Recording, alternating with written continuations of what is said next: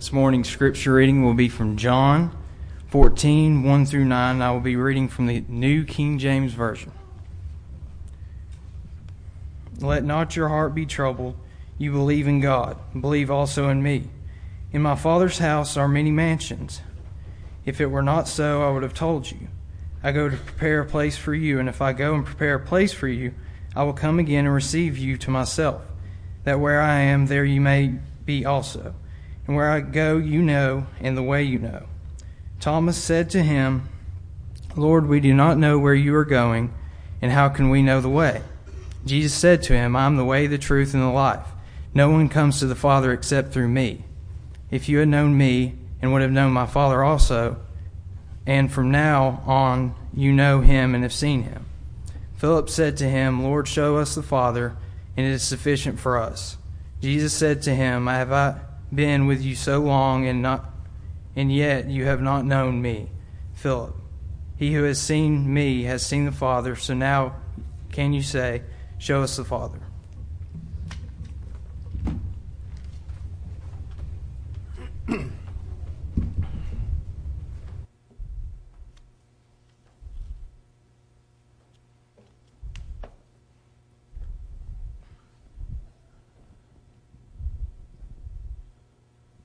Philip had seen God, hadn't he?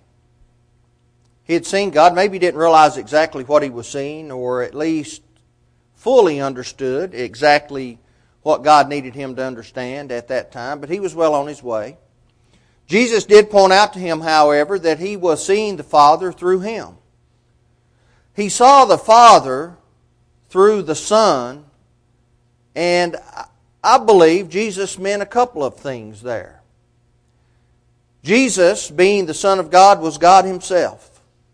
But He was also seeing God through the actions that Jesus portrayed. Now, Luke was a missionary partner of Paul. He was a beloved friend, a fellow laborer in the Lord's vineyard, and because of Luke, we have a great portion of the New Testament. Luke wrote one of the biographical accounts of our Lord. He wrote the history of the early church. We know that as the book of Acts or the Acts of the Apostles. We know that Paul mentioned Luke in his letter to the Colossian brethren, referring to him as Luke the beloved physician, Colossians 4:14. And as we study the portion of Luke's life that we have been blessed to have recorded for us, we can pinpoint exactly when Luke became a member of Paul's entourage, when he joined that missionary team and went throughout the world or that part of the world with Paul. We know that he was part of Paul's second mission trip. The second time that Paul went out into the known world. Now I want us to remember, Luke wrote the book of Acts. And let's listen to what he said. He said, and after he had seen the vision, immediately we endeavored to go into Macedonia. Of course, Luke here is talking about Paul. Assuredly, gathering that the Lord had called us for to preach the gospel unto them. We endeavored to go into Macedonia. The Lord called us to preach the gospel. So we can pinpoint exactly when Luke became a part of this group instead of simply recording the history of the group. Now, one might ask, why is that so unusual or, or why is that so special that we might be able to understand when Luke became a part of Paul's group? Well, I believe it is remarkable because Luke was a physician. Luke was a doctor, and Luke could provide for himself a comfortable living. He was, was he had the abilities to do more than just labor for that day's food, which is what most of the people in that world at that time had to do. They had to labor for today's food. Luke didn't have to do that. Luke was an educated man. He could do the things that most people were not allowed to do. But it was at this point in history that Luke gave up being a physician for the body to be a physician for the soul. He began to care for the spirits of people instead of their physical bodies. I think perhaps one of the greatest things left for us, as far as Luke is concerned, is exactly how Luke saw God. Philip was asking the Lord to show us the Father. Well, Luke saw the Father. Luke saw Jesus. But exactly how was it that Luke saw God? I think that's a very important question for us, and I think it's one that we can learn from this morning. All of the apostles saw Jesus and learned from him. There were many disciples who listened to his preaching. Even the Rome, or even the Jewish leaders, so the Roman leaders for that matter, and many of the people during his time heard him preach. But Luke was not so fortunate as to have had that happen to him. Luke did not walk through Palestine with Christ. He did not listen personally to his parables. Luke did not witness firsthand any of the miracles that Christ performed. But he still saw God. He still saw Jesus. He still saw the Father. And he saw it the same way that Jesus described it to Philip. You have seen the Father because you've seen me. Now, of course, Jesus was God in the flesh, but again, Philip saw God because of the things that Jesus emulated in his life. They were godly things. Luke came to the knowledge of Jesus in exactly the same way that all of us in this room today have come to the knowledge of Jesus. He learned it from someone else. How can we see God? Well, we can see God just exactly like Luke saw God. He saw God through, and this is our first point, individuals. He saw God through individuals. And he learned through others. He apparently lived in Asia Minor, Greek in origin. It appears as if he had never been to Judea or Galilee until he went with Paul the Apostle. As we noted, he didn't walk in the Lord's footsteps. He simply walked by faith, didn't he? 2 Corinthians 5 verse 7. Now, from who he learned about Christ, we do not know. Perhaps he learned from Paul. He might have learned from Silas or Timothy. He may have been able to have read a letter that Paul had written. Maybe he heard Paul preaching in the marketplace because that was his style, wasn't it? To gather into the marketplace. But we do know that he learned about Jesus, he heard the gospel from some other person because that's God's plan. We learn from others. We don't learn from God Himself personally. He doesn't speak directly to us to teach us the gospel. He doesn't come as a faint whisper in the night to tell us to be obedient to His words. He has laid out for us in writing exactly what He wants us to do. Luke was like us. We are far removed from the events that happened in the life of Christ some 2,000 years. We learned about Jesus through the work, the sharing, and the teaching of others. That's how Luke learned. He learned from individuals. I was introduced to Jesus through the efforts of a friend of my family, just as many of you were. A friend of the family, perhaps a co worker, Maybe someone in your own family. Now, we're told about the life of Luke in some small way. I think we can learn a lot about Luke.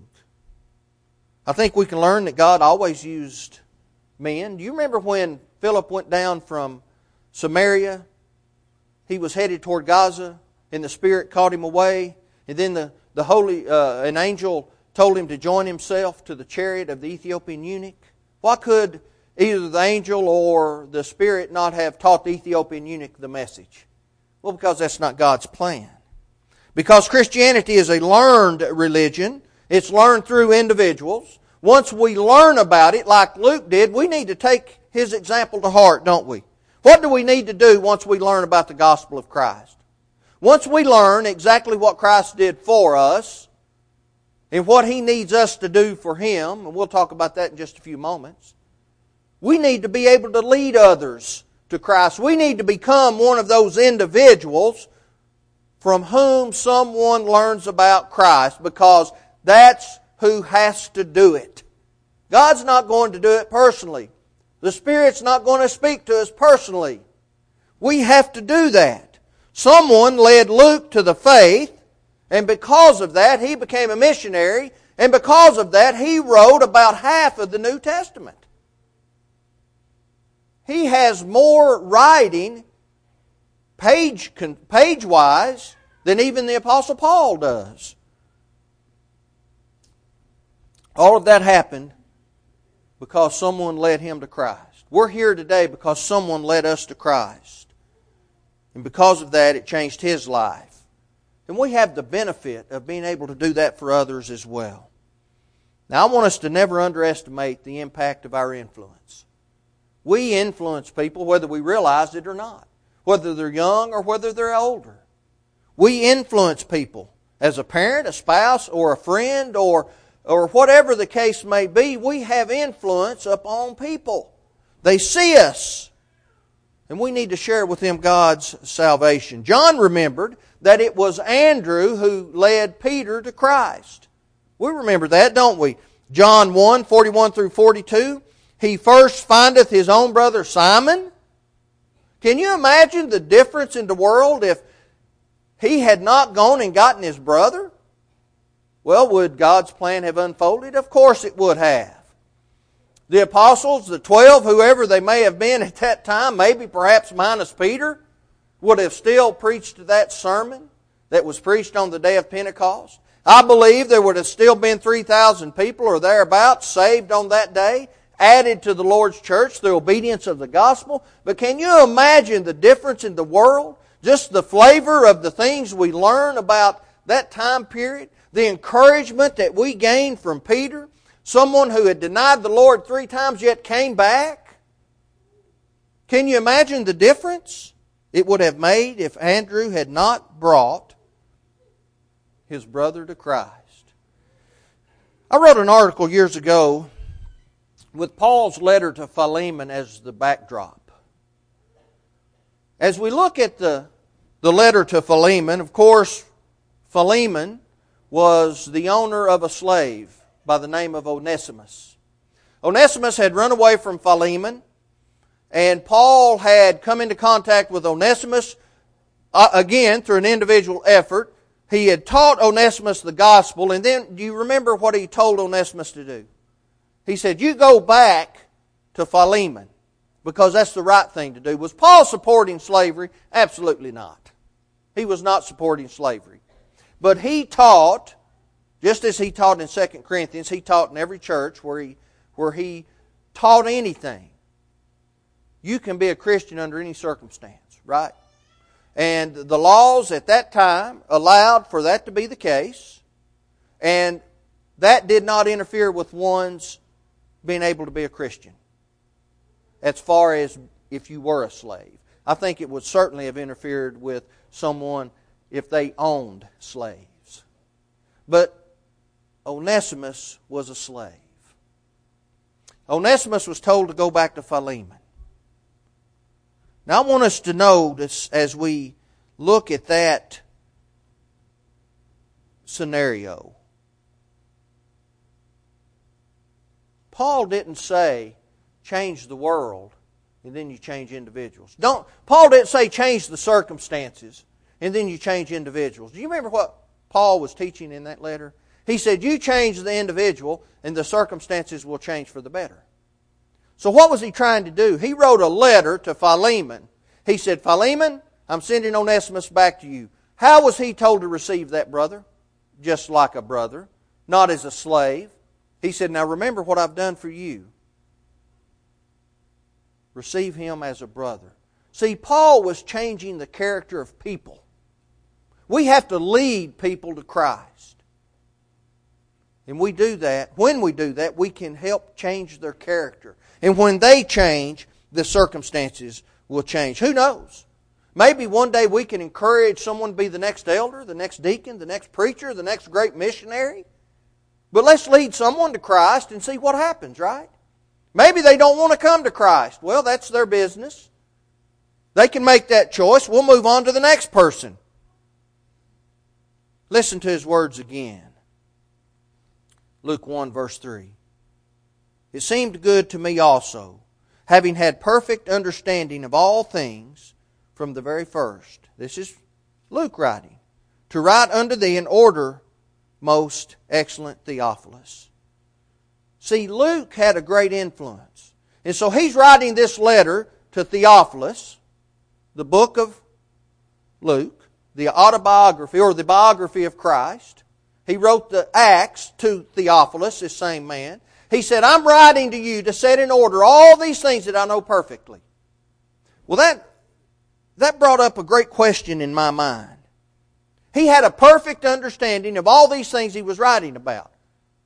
Well, he wasn't there.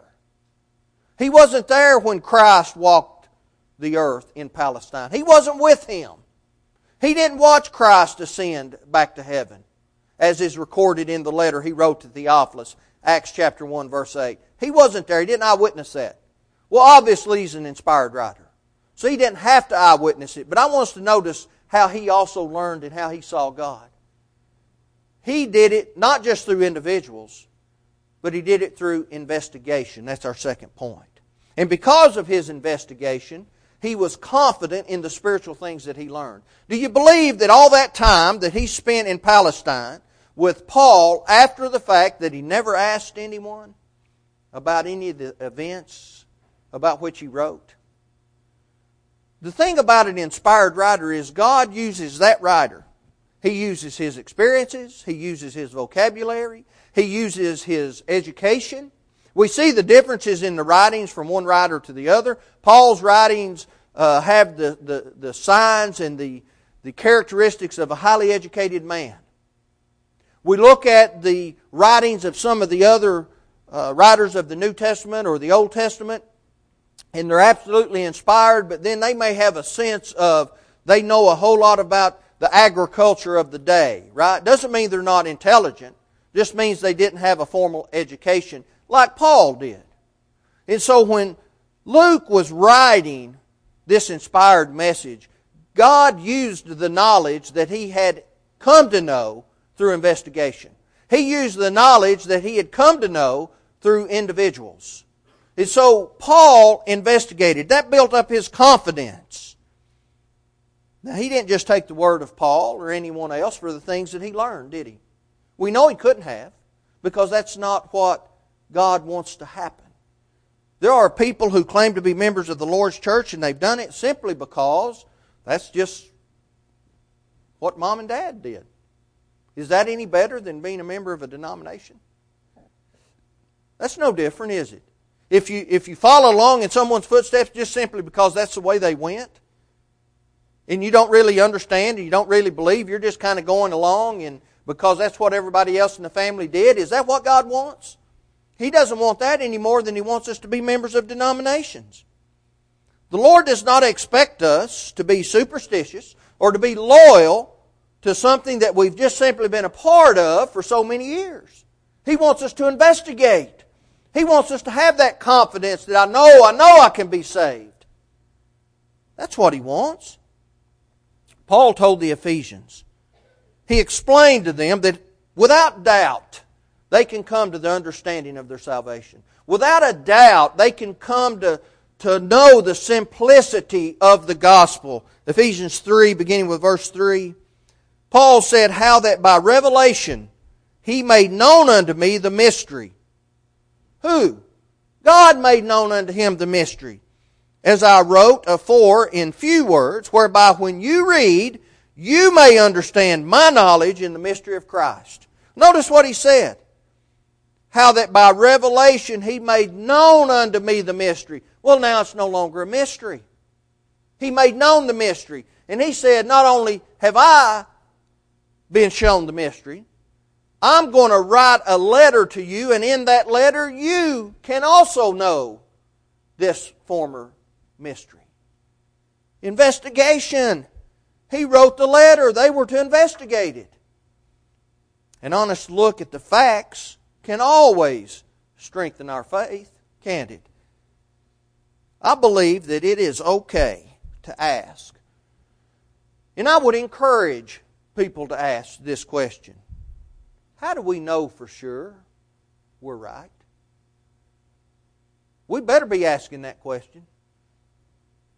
Don't be a part of anything unless you say, How do I know for sure this is correct? The Scripture teaches us that there's one God. The Scripture teaches us that He died on the cross. The Scripture teaches us that He was resurrected three days later, that the church was established on the day of Pentecost. We read all of that in the book of Acts, and we can see that Christianity replaced the Jewish religion. We see that. We'll agree on that, won't we? All that's found in the Bible. So why do so many people insist if things like that are found in the Bible, why would God leave out something so as so important as his plan of salvation? That somehow we can't understand that the same. Does that make sense? Did he tell us everything that was important except how to become a Christian? I don't believe so. It just doesn't make sense. Let's read about God's plan from the Bible. Faith is required. Hebrews 11:6 Without faith it is impossible to please him. We have to have a faith that we believe that God is who he said he was. Jesus is who he said he was. The Father sent him. He sent the Holy Spirit after his ascension back to heaven. We have to have that faith. Repentance is required. Paul said, as recorded by Luke, Acts 17, verse 30, and to the times of this ignorance God winked at, but now commandeth all men everywhere to repent. We'll agree on that faith, repentance, confession that he is the Son of God. Paul said again, Romans 10, beginning with verse 9, that if thou shalt confess with thy mouth the Lord Jesus and shalt believe in thine heart that God hath raised him from the dead, thou shalt be saved. For with the heart man believeth unto righteousness, and with the mouth confession unto salvation. Well, confession brings us unto baptism. That's why Peter said, recorded in 1 Peter 3, beginning with verse 20, he said, which sometime were disobedient, talking about those who lived during the time of Noah, when once the long suffering of God waited in the days of Noah while the ark was preparing, wherein few, that is, eight souls, were saved by water. The like figure, or the same example, whereunto even baptism doth also now save us, not the putting away of the filth of the flesh, but the answer of a good conscience toward God by the resurrection of Jesus Christ. That's simple. We read that. God put it there for a reason, didn't He? He told us when the church was established. He told us there's one God. He told us there's one body. There's one baptism. He tells us everything we need to know. Faithful living, right? That's what Jesus told those that lived during the time of the revelation. Revelation 2, verse 10. Be thou faithful unto death, and I'll give you a crown of righteousness. That's what He's told us. We can know that for a surety. But what do we need to do once we gain confidence in that? We can read that. We can have confidence that we know what to do, that we can know that we're saved. That Paul, like Paul said, you can understand the mystery just as I do. But what we, can we do? We just stop once we gain confidence in our own salvation? No. We have to continue to investigate. The investigation never stops. We keep going. The Bible is not some old story, some myth that doesn't apply or can make no application to today. Right now, archaeologists are confirming what's written on the pages of the Bible. Scientific fact proves that there is a God. Scientific fact proves there was a first great cause.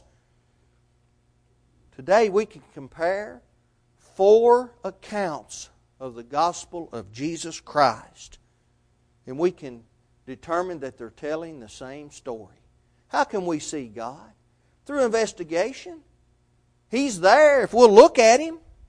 The gospel produced faith in Luke. And then just see what it did in his life. It can happen in ours too. Luke saw Jesus through individuals.